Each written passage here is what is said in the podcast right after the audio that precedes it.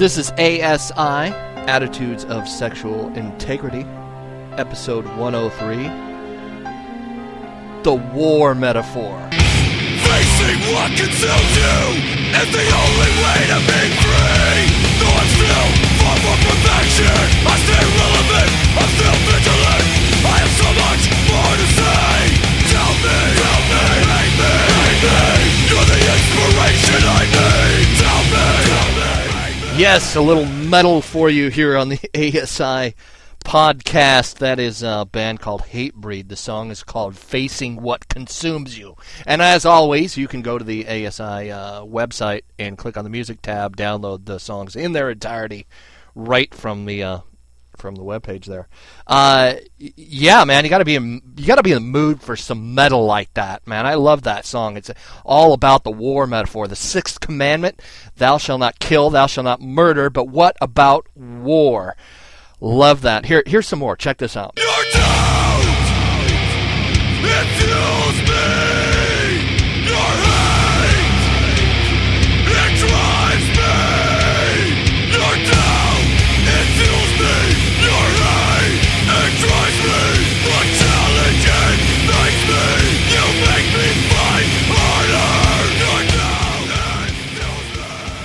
You make me fight harder. I love that tune, man. I love uh, love the metal with the emotion and the freaking er, anguish going after it, right? Getting out there. Uh, yeah, I got to thread the needle on this show today. Going to talk about uh, that attitude. Going to talk about uh, a few other things that are on my plate here. Some emails that I've uh, received, and uh, yes, the sixth commandment, war metaphor. Um, some of the notes from the uh, from the lectures as well. How you doing? Uh, good to talk to the listeners. Good to uh, just sit down, have a cup of coffee, and chat with you for a, for a minute. It's been kind of intense in the last few shows, and uh, yeah, it's time to just sit back, uh, sip some sip some brew, sip some coffee, some Java. Check it out. Mm. Sell pizza to a coffee roaster down in Seattle and Ballard, um, and these guys are like importers and roasters and stuff like that. And they traded me. I traded a pizza for this just awesome little bag of coffee, like a little one ba- pound bag of coffee. And usually they give me like five pound bags of coffee. I trade them pizza, right? And I'm like, what's the deal, dude? This is like a little bitty bag of coffee, man. And he says, uh, he says, dude, that's probably the best coffee you ever had. Try it. It's like from Guatemala, from the mountains, like these little tiny beans, hand picked, and you know, some guy carried them down the, the mountain on a donkey, and, and I'm I'm drinking it, and it is it is like the most awesome coffee I have ever had. It's beautiful. Here, on. Ah, nice, good stuff, man. It's good to be alive, and uh, yeah, after the last show kind of sharing with you, ripping my heart open for you there, and uh, yeah, I'm glad I'm. It's good to. It's a good day to be alive, man. Had to bury a turtle this morning. That was hardcore. That was harsh. My wife's uh, pet turtle, my pet turtle too. We had him in a little thing out in the backyard, and he uh, he got sucked into the filter and drowned. I think so. Yeah, we were hoping he was still alive, but no, he didn't make it. Man, he croaked, and I had to bury him. So there's that. Just kind of sharing with you some of my day. Anyway, I got a lot to cover. I don't have time uh, for this. Love you guys. Got some emails. Um, I'm glad a lot of you are still listening. Uh, some of the folks that disagree with me, um, guys that don't share my uh, worldview. Um, I got an email from a listener says that he loves my heart. That's why he's listening. And, and yes, I do get intense, and, and I know so uh, I'm glad you're here. I'm glad you're listening. I'm glad that you are um, mature enough to handle some of the things that I have to say. I'm, I'm taking another class. I, I, like to download lectures and listen to them. I don't like school. I had a hard time in school. I have uh, learning disabilities, you could say. Um, dyslexia is is my main one. ADD is something that I've been treated for, but uh, is is overcomable the dyslexia is something that I, I've struggled with all my life. I read incredibly slow, and for me, taking college courses is is uh, incredibly difficult. But if I listen to lectures, I can do it on my own time, and I can learn stuff that is is awesome.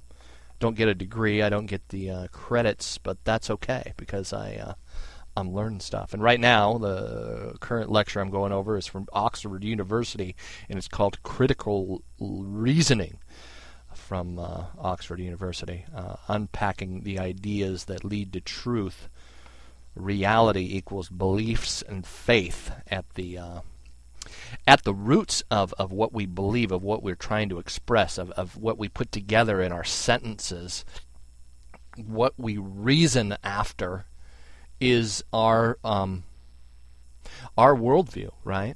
It's all about your worldview. It, ultimately, truth is that like there is ultimate truth and i do believe that. I believe that the bible is ultimate truth and you, whether you agree with me or disagree with me on that i'm glad you're here. I'm glad you're listening.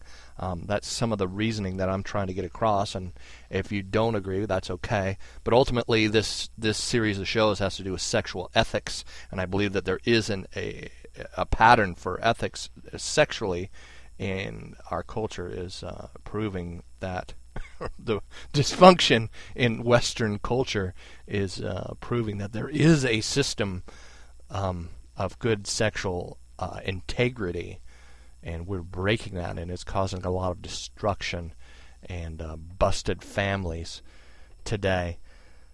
So eh, that's kind of obvious if you look around but uh, yeah, ultimate truth. Sometimes that's something that I hear from a lot of college professors, and it's almost kind of like a religion, like like these self-righteous religious people who will say things like, "Oh, well, there's really no absolute truth, and it's really whatever you believe. You know, that your belief and your faith is is uh, is your truth." And I'll agree with that to a certain extent, but ultimately, sometimes you can believe lies, and I think that's one of the biggest problems that we have, and not to get ahead of myself in the commandments, but believing lies is something that wrecks us. Again, back to sexual ethics and sexual integrity. We believed a lie and we're stuck in addiction. Um, so, going back to critical reasoning, why are you listening? Right? Maybe it's because you felt like I felt. Maybe because you're starting to understand or you're starting to understand some of the stuff, but you're still stuck. Maybe you're not stuck and you're just trying to stay not stuck. I don't know. But part of understanding uh, understanding evil, understanding truth, and understanding why you do the things you do is is really understanding that through our convictions we we unpack right unpacking our own thoughts and our own beliefs our own systems of reasoning through doing that we open our eyes and examine our own hearts and we start to see who we really are. And for me, that was pretty disgusting, right? When I started to see really what I was motivated by, I was, uh, I was devastated. I thought I was a pretty good guy, right? Until I started to really see what I was motivated by.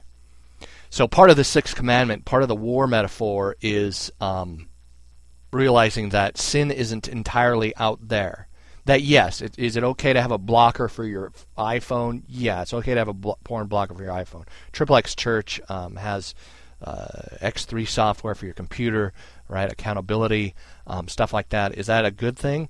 Yes, but will it set you free ultimately? No.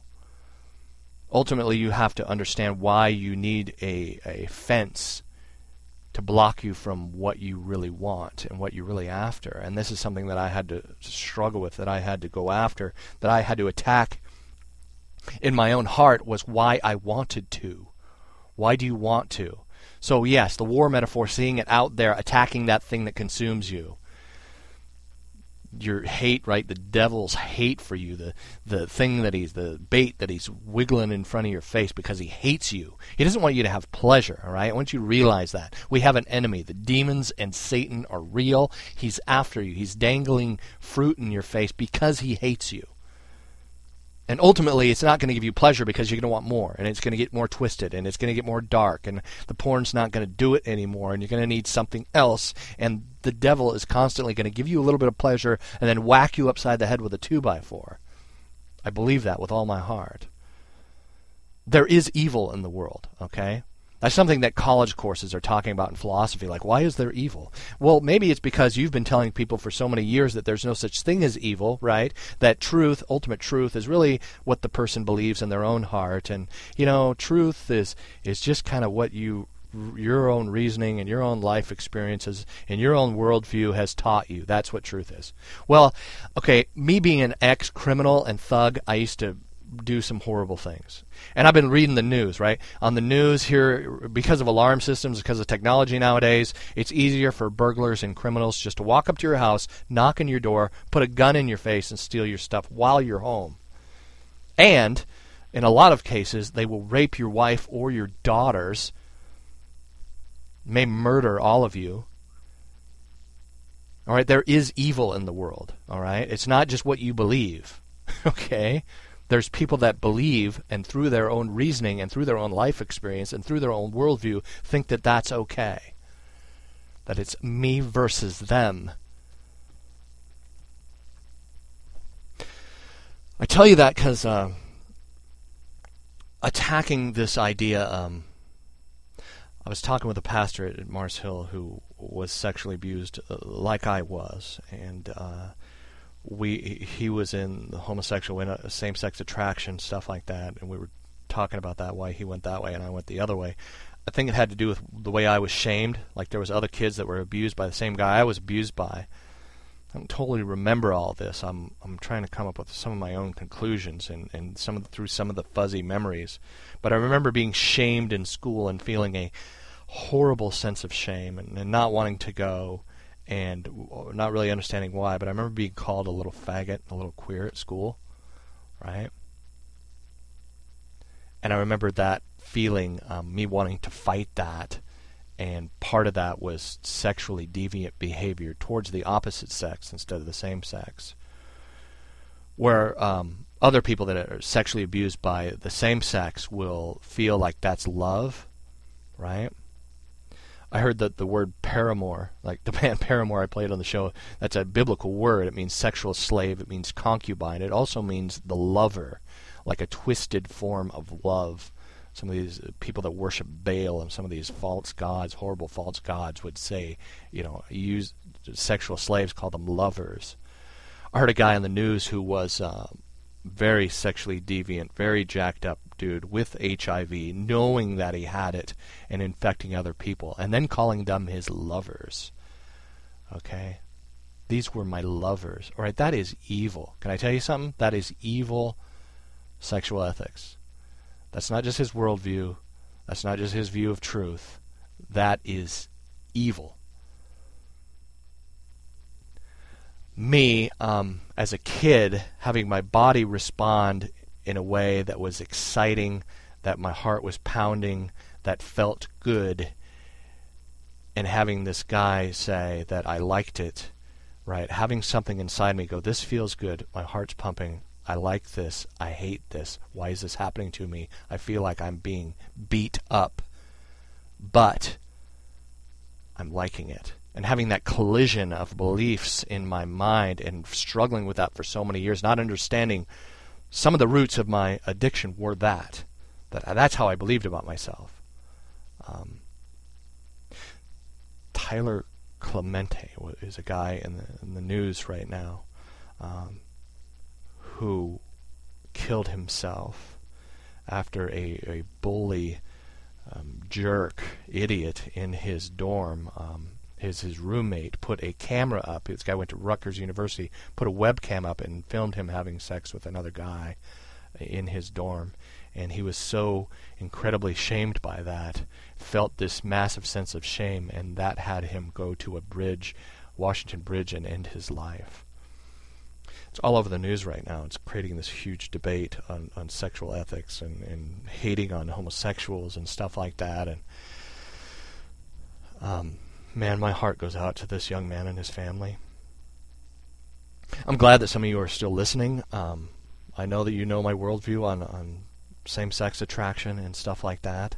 And uh, I had a listener who wrote in and said, "Hey, uh, you know, I'm I love you. I'm listening. Uh, I'd rather listen to you and, and talk about what we agree on more than what we disagree on, right? That is a uh, mature way of looking at it. We don't have to agree, and, and part of my reasoning is getting you to understand and unpacking my ideas and unpacking my thoughts, uh, getting you to understand your belie- beliefs and systems of faith, what you're placing your hope in, right? Talking about the bad news being the good news, stuff like that. But understanding that I love you and I'm not against you, right?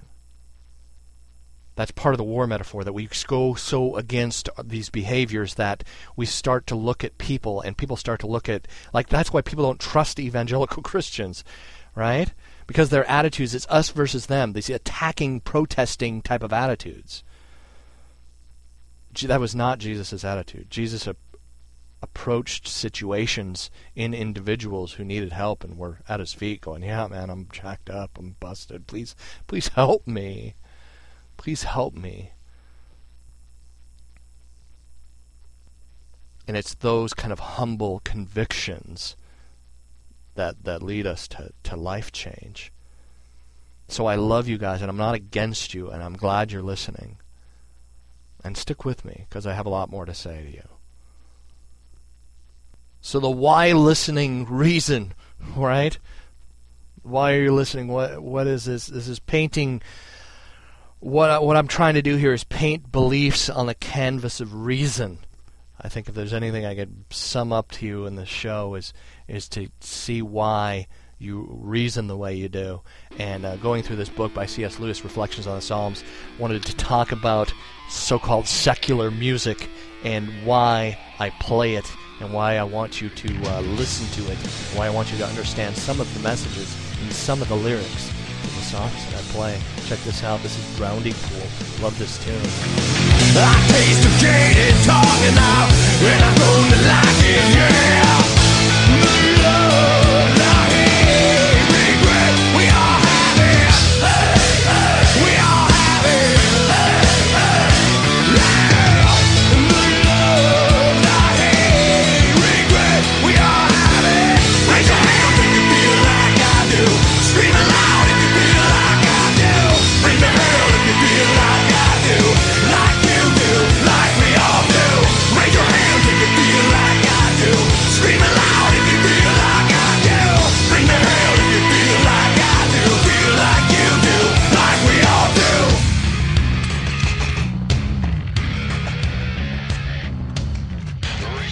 Yes, fight this thing, man. Bring it. Bring the hell. You feel like I do. Commit to the process. Face your enemy. All the stuff I said in those early shows, man. Just go after this thing and attack it. But I'm also going to challenge you to face some of that heart stuff. You know, some of you have a problem with some of the, the music I play, and I get that, and I think that's cool. But I also want you to realize, um, I want you to understand some of my reasoning behind it painting on the canvas of your heart some of the things I'm trying to say to you. Um, this is from the book by C.S. Lewis, Reflections on the Psalms, and uh, C.S. Lewis is talking about the cursings in the in the Psalms. Um, the psalmer, right? The psalmist, the psalmist that says things like. Um, uh, the poet prays that the ungodly man may rule over his enemy and that Satan may stand at his right hand. This probably does not mean what Christian reader naturally supposes. The word Satan is accuser, perhaps informer. When the enemy is tired, let him be convicted and sentenced, and let his prayers be turned into sin. All right, these are in the Psalms. Um, this again means, I think, not his prayers to God, but his supplications to a human judge, which are to be made things all hotter for him, right? This may his days be few, may his jobs be given to someone else. Here's some of the other things in the Psalms. When he is dead, may his orphans be beggars. May he look in vain for anyone in the world to pity him. Let God always remember against him the sins of his parents. Even more devilish in one verse is all otherwise the beautiful Psalm 137, where a blessing is pronounced to anyone who will snatch up a Babylon baby and beat his brains against a pavement. And we get the refinement of malice in Psalm 69 and 23. Let their table be a snare to take themselves, right? let the things that should have been for their wealth be turned into the occasion of their falling. These are these are prayers and music um, of this person, right, of the psalmist that are evil, right? I mean, these are some evil heart motives towards uh, the thing that consumes this person, or the person that consumes the psalmist. Um, later on in this chapter, C.S. Lewis says this Still more in the psalmist's tendency to chew over and over the cud of some injury, to dwell in a kind of self torture on every circumstance that aggrieves it. Most of us can recognize something we have met in ourselves. We are, after all, blood, blood brothers to these ferocious, self pitying, barbaric men. I love that. If we're honest, we relate to the psalmist's um, attitudes. He goes on, C.S. Lewis, that is. That I may say it is good to use to make of a of cursings. In fact, however, something else occurred to me first. It seemed to me that seeing in them hatred undisguised, I also saw the natural result of injuring a human being. The word natural here is important. The result can be obliterated by grace, suppressed by prudence or social convection, and, which is also dangerous, wholly and disguised by self deception, believing lies, faking it. So some of this is the natural result of cheating a man, or keeping him down, or neglecting him, as to arouse resentment that is, to impose on him the temptation of being what the psalmists were when they wrote these vindictive passages, that he may succeed in resisting the temptation, or he may not. If he falls, if he dies spiritually because of his hatred for me, how do I, who provoked that hatred, stand? And here's the big idea. Here's what the, Pastor Mark says that a lot. And here's the biggest thing, the biggest reason, the biggest cause I want you to understand is that um, some of the music that I play on the show and why I don't play uh, poppy Christian happy tunes is that I'm trying to introduce to you some of your inter, inner life, some of the things that you may believe, some of the things that you may see in yourself, and some of the attitudes that you may have adopted that are, are keeping you in bondage. Um,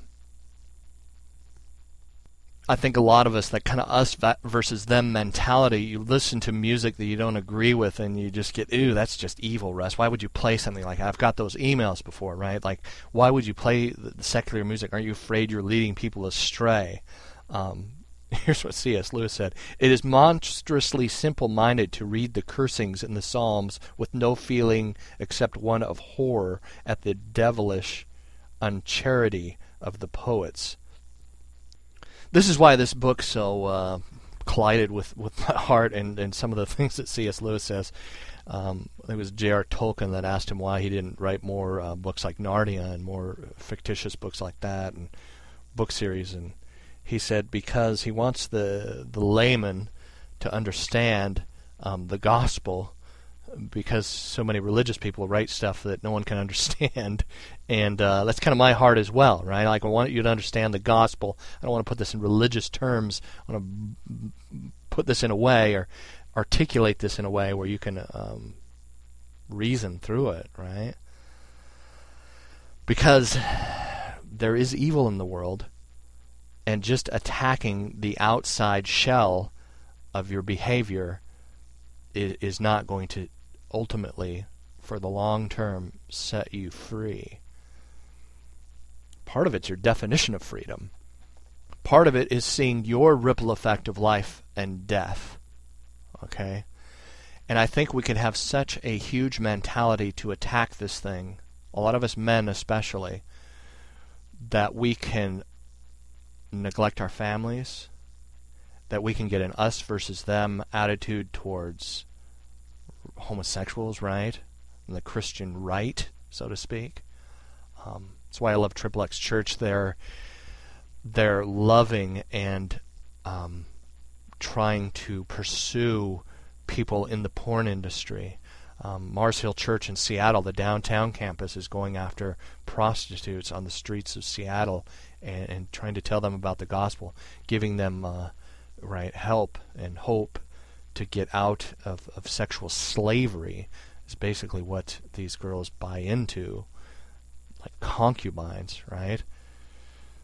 On the streets of Seattle, 2010 right? That this this concept of, of concubine, this concept of worship, this concept of, of false gods like Baal are not just Old Testament things. That they happen today, and there are people today suffering because they believe lies, and because they they don't have hope, they put their hope in something dark. Um, it kind of occurred to me, and I, and I wanted to say this. Um, that Old Testament stuff, man. Uh, and this is going to hit some of you, and this may mess with some of you, and this may tick off some of you, but I'm going to address it. I'm going to talk about it because this may be some of your story, maybe something you're going through right now. Um, you know that some of my, if you've listened to the show for a period of time, part of my uh, my fascination with the passing of time and how the you know time just is constantly moving and flowing like a river, and part of my passion is to get is to get into your head through your earbuds and your iPhone or your iPod or whatever it is, and to get you to understand that tomorrow is an empty page, and you will write on that page with your beliefs, with your reasoning, with your worship, with with this life energy that is your emotional, intellectual, and spiritual energy. You will write your future out.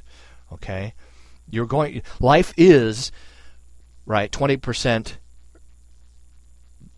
of the 80%, right? I'm sorry. 80% the stuff that happens to you and 20% how you react to it. Okay, this is the passage of time. Um, I don't understand. Here's the deal. I, when I was a when I was 18, a friend of mine um, got his girlfriend pregnant, and she um, went to to have an abortion. At the time, I didn't really think about it, right? Like I didn't really, I wasn't, I didn't have a, a position on the whole issue, but my friend calls me and says that my other friend, who we'll call him uh, John, is locked in the bathroom and threatening to kill himself. I go to uh, John's house, or I go to my friend's house. We'll call him Ken, and John is in the bathroom. They don't know what to do. They call me. I don't know why, but I guess I'm good with words or something, or motivating people to not end themselves. But I don't know. But I go to to John, and and he's and he says, um, Karen, we'll call her Karen, had an abortion. That was my baby, he said and he was ready to end his life because he, this kid, he's 18 year old kid, man. He wasn't ready to be a father, right? I'm thinking, what the heck? I mean, this is not usually the reaction of a young man who got his girlfriend pregnant, but no, he was he was ripped, man. He was devastated. He was destroyed over this and and wanting that baby and wanting to end his life because he couldn't have he wasn't going to be a father which I thought at the time was really weird for me. But I, I, I pled with him, and my heart was collided with his in that moment. And I sat there on the, the floor of the bathroom, speaking to him under the door, and, and just pleading with him to open the, the door, and that we love him, and that, you know, this too will pass. Something my mom and my grandma said a lot. Um, but the thing about, and I'm going to talk about abortion, man. I'm going to talk about it because it's part of the sixth commandment: "Thou shalt not kill." And we sacrifice to false gods, like in Baal. Back in the Old Testament, uh, people would take their babies and sacrifice them to this horrible god, and we look at that as barbaric and horrible today. Like, how did they do that? That is disgusting. Why would they put babies in a fire and and and sacrifice them to this horrible god? Um, we do that today we sacrifice kids for our own comfort because we don't want to be inconvenienced because a baby would be a huge horrible thing that would happen in our life. We're just going to end that life. We're going to go to the abortion doctor and, and have that life ended. And maybe some of you've done this and listen there is forgiveness for you and maybe you're having feeling right shame in your heart right now. I want you to feel conviction. I want you to understand that there is forgiveness for you in that. That every day is a new start, and that Jesus gives forgiveness to the heart and to the soul and to the core of who you are. And then if you've committed murder against your unborn child, there is forgiveness for you. But I want you to understand that if you're con- contemplating that, that that is what it is. You're stopping a beating heart. This fetus, this mass of cells that they're going to tell you isn't a human being, is. And if the passage of time carries its way out, it will be a baby. Okay? You give that little mass of cells, they'll call it six months, eight months, and it will be a child. It has a beating heart. It's not okay to end that life. Do you hear me? That is murder. That is murdering your child. Your child. Your legacy. It's a woman's right to choose, Russ. Tell that to my friend in the bathroom almost trying to kill himself. Tell that to all the women who have been killed and murdered inside the womb before they were born. Imagine the ripple effect of the people that were destroyed. How many people would be here today? There's some people that would say, oh, well, we have less crime. All right? Look at me. Should I have been aborted? I was inconvenient. But, uh, please, this is uh, don't believe the lies that it's a mass of cells. That oh, a woman has her own right to choose. If a woman is tired of her five-year-old, should she throw him in a fire pit and kill him? Is that okay? Why is it okay because the baby has come out of the womb? The Bible is going to say over and over again that the baby in right in Luke, the baby in, in, in her womb leaped. The Bible is going to say over and over again where there's a baby, it doesn't mean that just because it's out of the woman, it's been born, it's still a baby. Woman doesn't have the right to destroy and murder and execute that life. Because it's inconvenient. I mean, really, that's what we're doing. We're putting our. It's that's why. That's the God we are sacrificing that baby to is ourselves. And our own selfish wants and desires and how we think the future should look. And if you've done that, um, I pray that you ask God for forgiveness.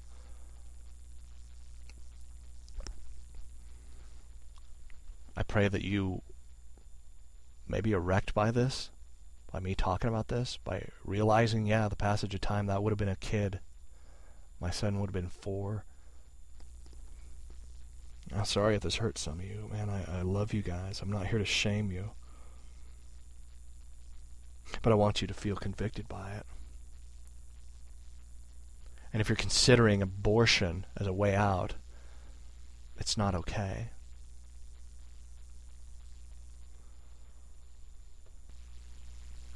It is murder.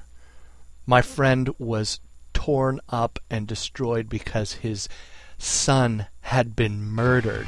That is the right response to having a child of yours murdered.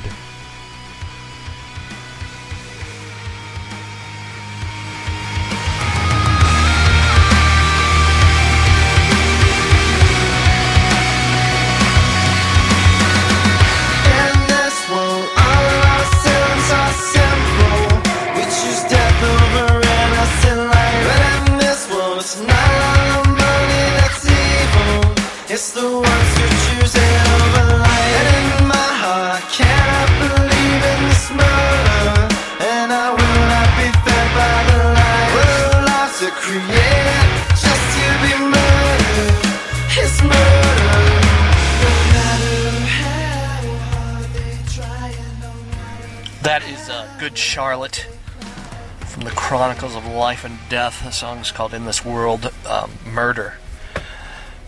finishing out the rest of the show in the van today due to time constraints, and uh, hearing that you're going to have a, a few different reactions depending on who you are in the audience.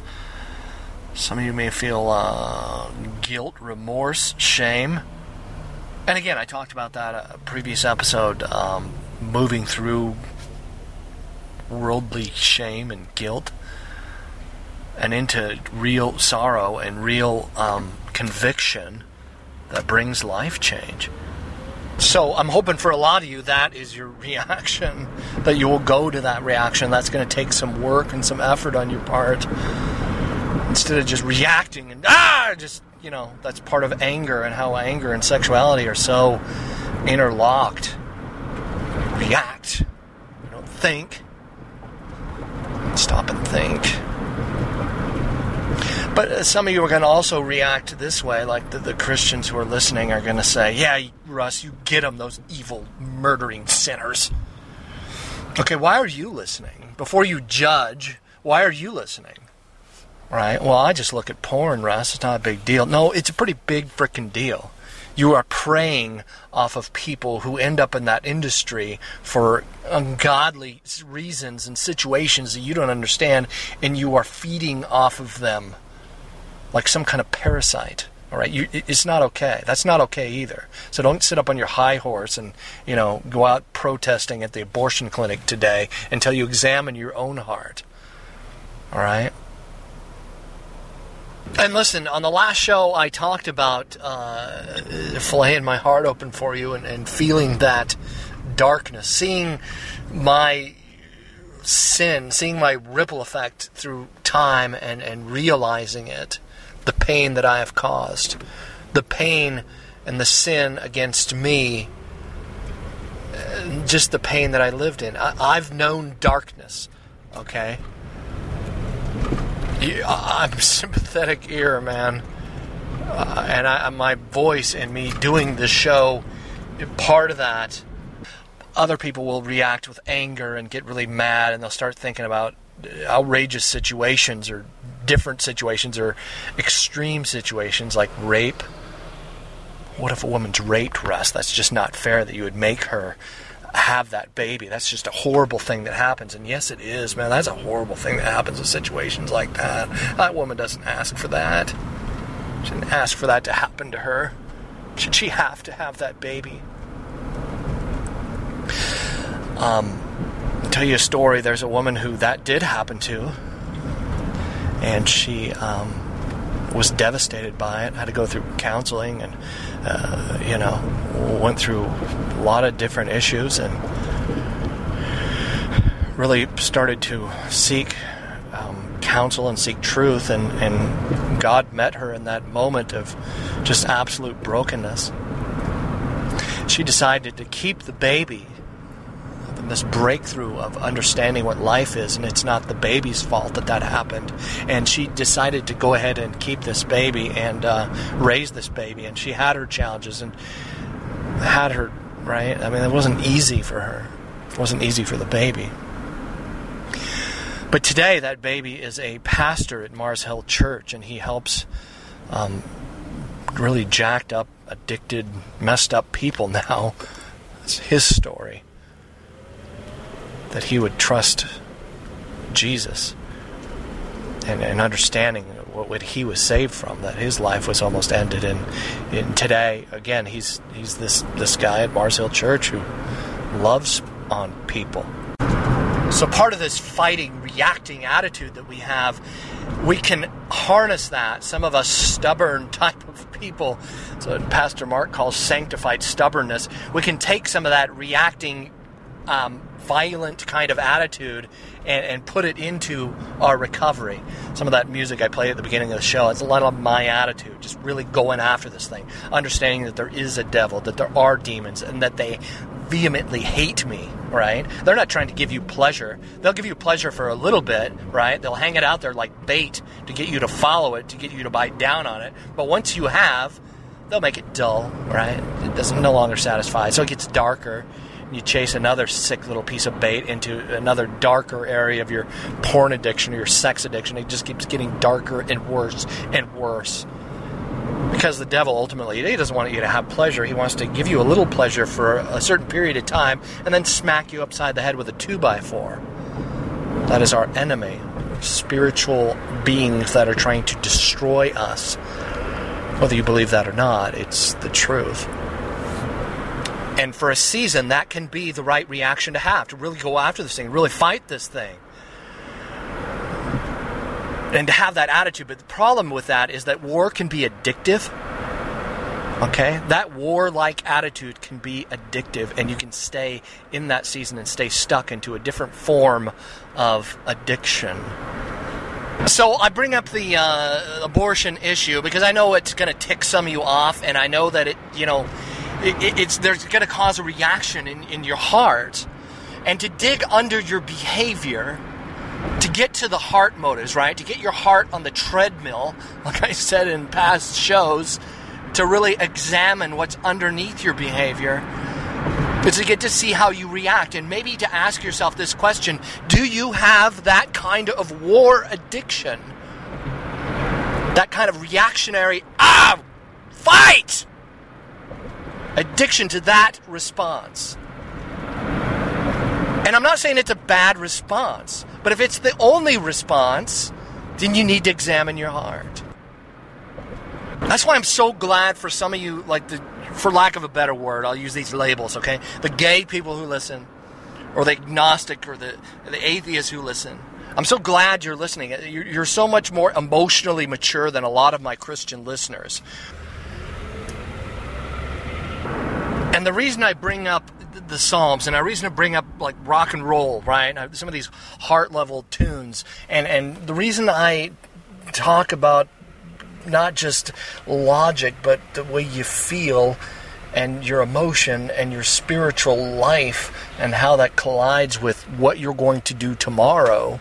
The reason I bring all these things up is, and what I really want you, one of the big ideas I want you to get across to you in this show is focusing on the battle and not the soldier.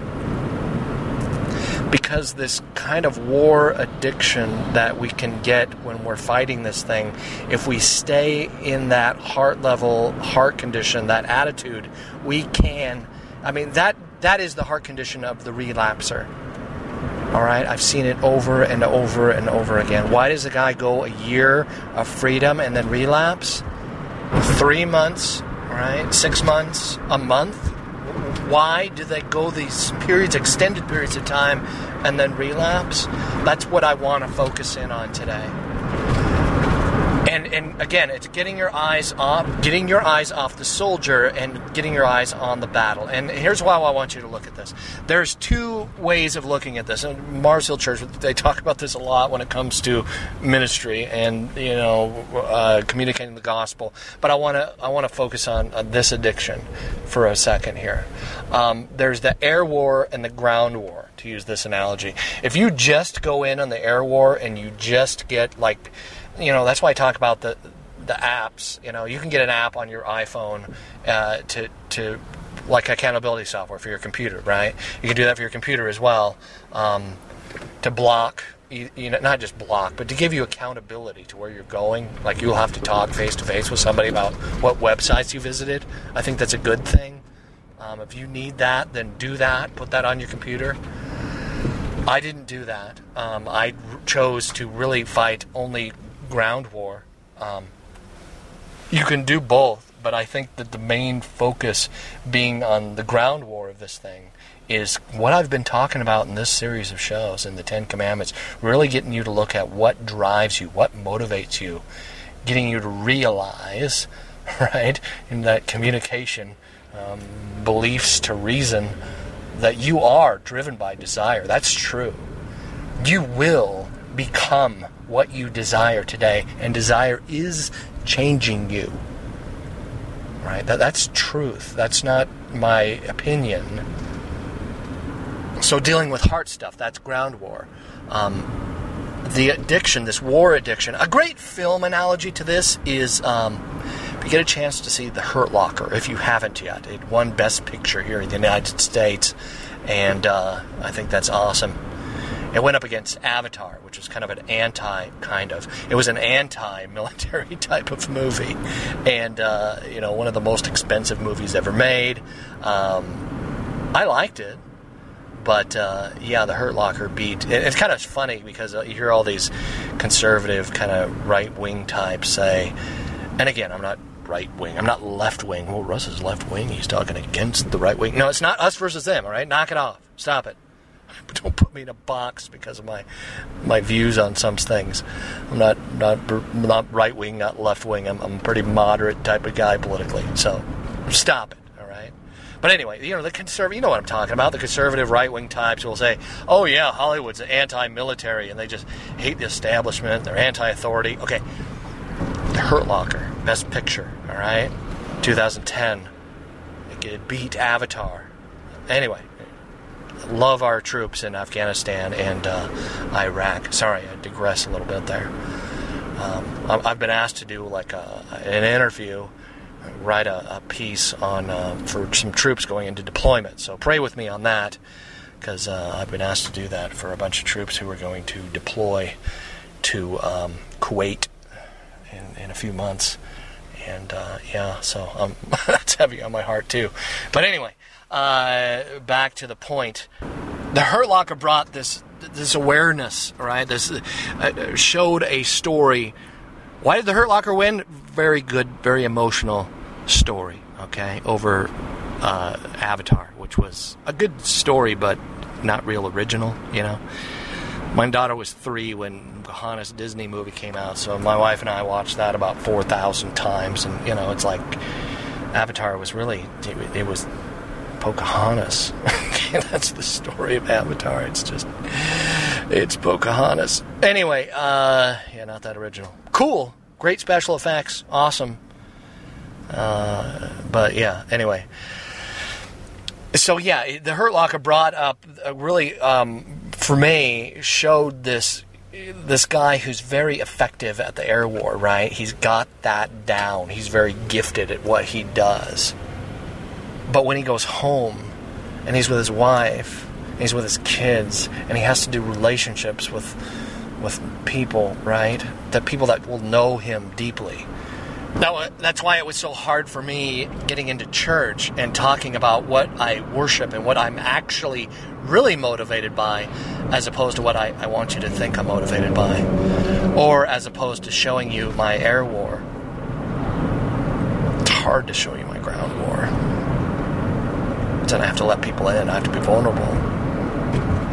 But we need that too. So that's what I want you to focus on is to check and, and check this out. Pastor Mark talks about this a lot, uh, the, this labyrinth analogy, and I used that in a, a few shows ago. Um, go back to the labyrinth, right? That that's part of this heart condition. The heart condition of the guy who's again the heart condition of the guy who's constantly air war is is in, in danger of relapse, and and this is why. Because if you're totally focused on that, totally focused on sin being an out there thing.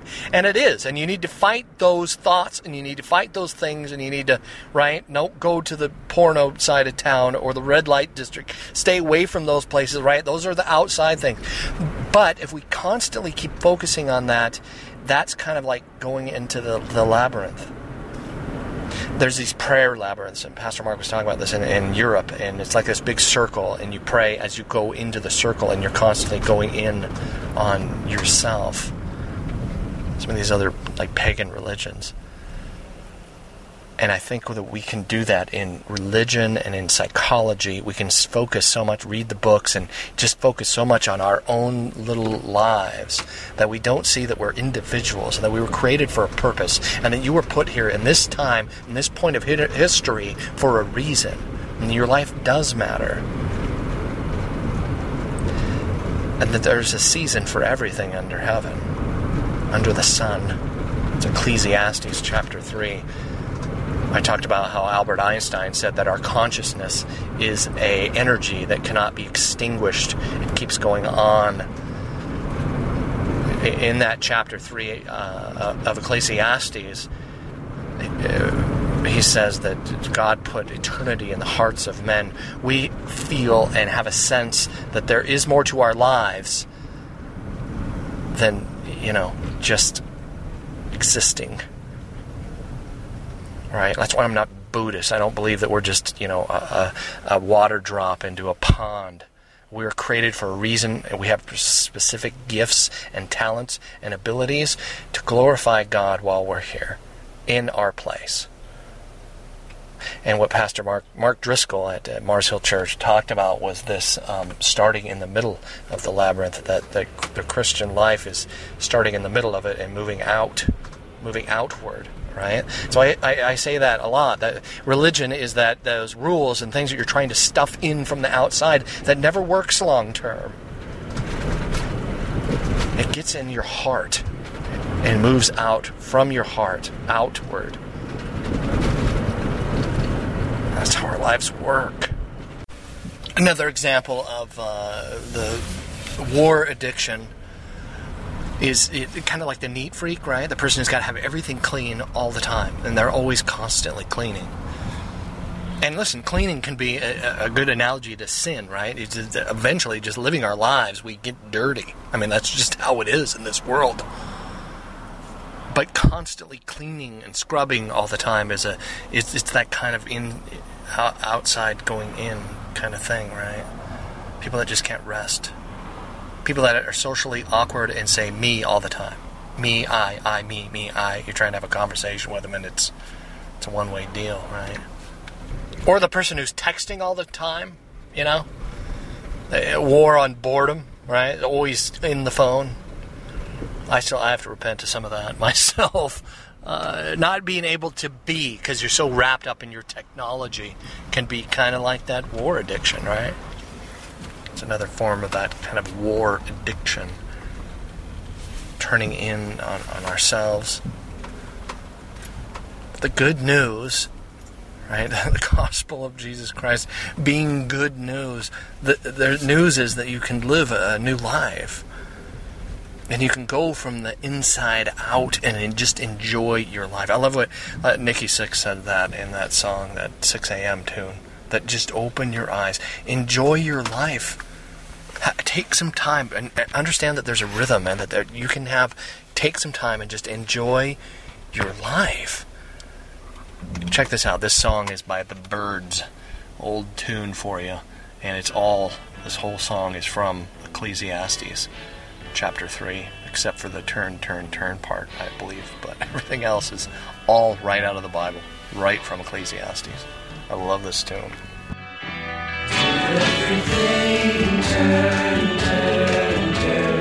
There is a season, turn, turn.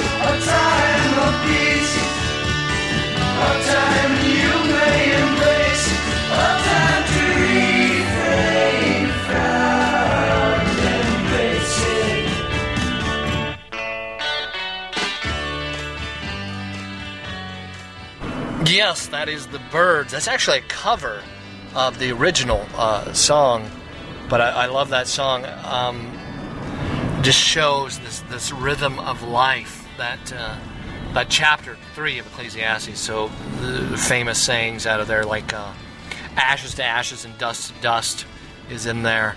Uh, Eat, drink, and be merry. Another one that's in uh, that chapter of Ecclesiastes. He touches on that. Joyful, having a joyful heart.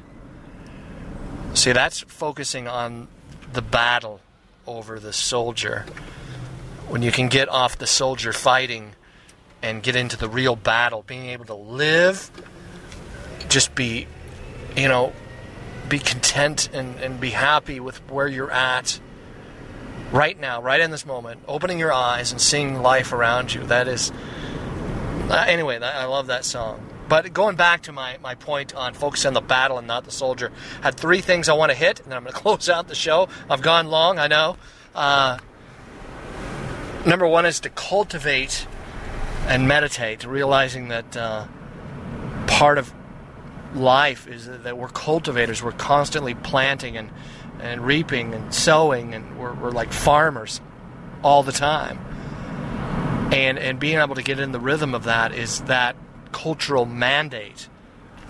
Loving our wives, loving our kids, knowing that we're not perfect, but striving to, to learn and grow and get better. You know? That is, uh, and meditation. Um, as a Christian, I meditate on Scripture. I don't believe in just emptying your mind and, and, and just focusing on nothing, counting your breath, and being the center of the universe. I think that's evil. right? You have your own opinions about that, but I think just emptying yourself and being in the moment, uh, counting your breath. I can't. First of all, I, I was I've never been able to do that. Never been able to discipline myself to empty my mind. Second of all, I don't think that's spiritually healthy. I'll be honest with you. That is not something that I would recommend you do. Empty your house, empty your mind, empty your consciousness because things can enter um, when it's empty. I'm Christian. I believe there is spiritual realities out there, uh, and uh, yeah, we don't empty our minds. But taking time to just have the, the time to just relax, just be for a while. I got a koi pond in my backyard. I don't have koi because the, the raccoons eat them and they're expensive. But I got this little pond in my backyard and got goldfish in there. And it's a little tiny pond. It's not very big, but just taking the time to sit there and, and feed them and just watch them eat and just uh, being with God in that moment and being able to empty my, you know, my being, let myself be there for that that moment in time, for that you know that note in my life. I think is important taking time to be with family, be with our wives, be with our kids. Reali- realizing it's not always going to be uh, comfortable, they're going to annoy you, but understanding that where that being annoyed is coming from. Um, number three is putting off the old man and putting on the new one. Uh, October, man, it's almost Halloween time. Get the Halloween decorations out and decorate the house all scary, and there's some Christians that have a problem with that, like, oh yeah, you're just celebrating death. You know what? I am celebrating death. You're absolutely right. And there's things in me that need to die. Okay? There's things in you that need to die. And maybe instead of uh, getting all self righteous, you could enjoy this fall season, this season of life, and understand that the leaves are falling and there's stuff on you that needs to fall off too. You understand that? The Westminster Catechism uh, says, "Be cheerful." Right? Be cheerful always. Um, it's tough to do that sometimes in the rhythm of life and the things that happen and pains that happen. Proverbs says, "A merry and cheerful heart is like medicine." to other souls, right? It's like medicine to your own soul. When we can rise up and, and put off that cloak uh, of just depression and anxiety and not being able to be to put that part of you to death to put to death sin to repent of sin. Repentance of sin is putting on life. And the best the best way to love is just to give right? And i'm not just talking about money here. I'm talking about forgiveness is one thing. I saw a sign on a church recently that said uh, the greatest act of love is continual forgiveness and I think if we're going to stay in relationships with people, family, right, that it is a continual process of overflowing forgiveness, of giving forgiveness. But not just that, not just giving money or just forgiving your, whether it's yourself to start and then your family or the people around you. Not just reacting, forgiving, but also giving, like counting your blessings. I know that sounds cliche and everything, but listen, um, Children's Hospital in Seattle is a great place. You can ask to volunteer in a place like that. Seeing kids with cancer, all right? Helping families who, you know, have a five year old that has cancer. You want to talk about giving of yourself, putting out that ripple effect that real ripple effect that there is hurting people in the world and you can make a difference. Starting with you and working your way out that is giving. Not just doing but that attitude of heart the heart condition that says i just want to give. Where do i start? Praying that out to god because he is real and you can talk to him and he does love you furiously. He's pursuing you. Okay? It's encouraging life, it's amplifying life. There's another thing that John Frame said is seeing the larger catechism, right? Seeing the, the air war, right? So looking down from 30,000 feet, seeing the ground and, and knowing when things are still, when things are peaceful, when you celebrate that moment, man. That's the ripple effect of life versus death. And there can be a cheerful attitude towards killing sin in your life. I wanted to leave you with a, another song, uh, end of the show right there. I'm gonna, I want to end you with another song by Johnny Cash, "The Man in Black." Right? Speaking of a good attitude towards the air war, ground war, taking your eyes off yourself, the eyes off the soldier, and putting your eyes on the battle. Uh, I love this attitude that Johnny has in this song. Um, my name is Russ Shaw. My email is russ at asi247.org. The website is asi247.org.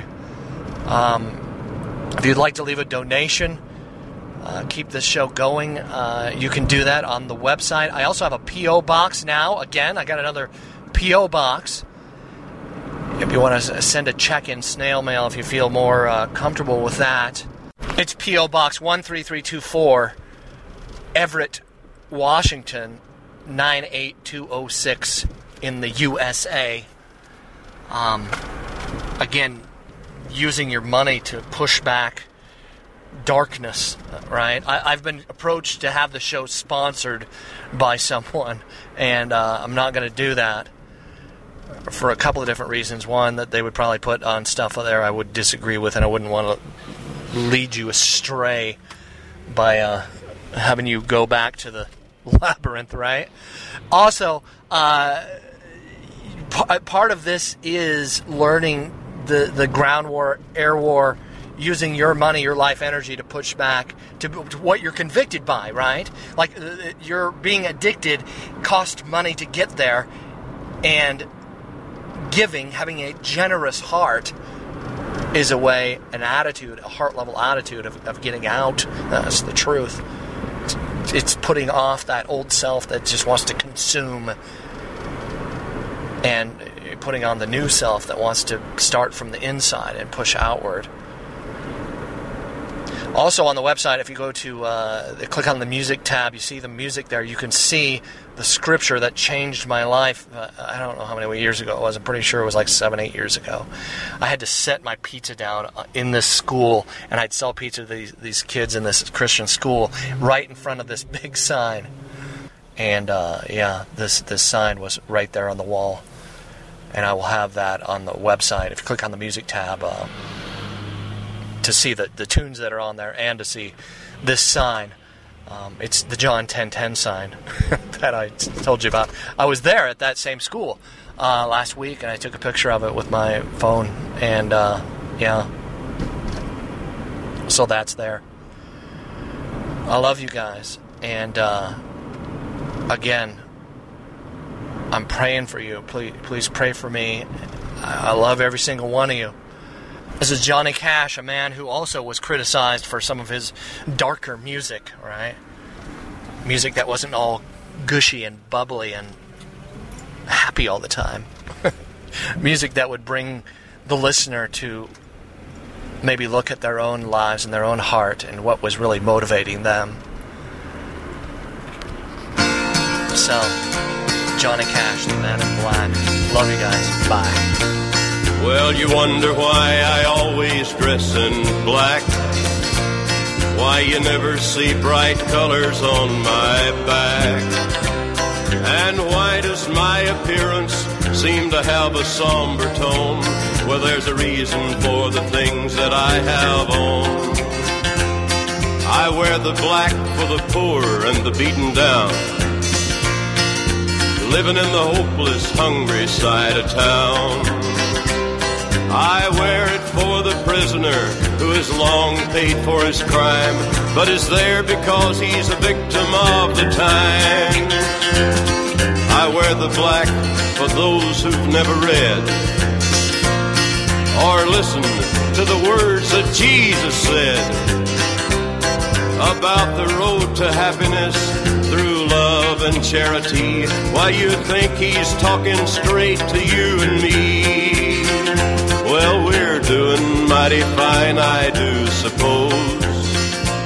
In our streak of lightning cars and fancy clothes.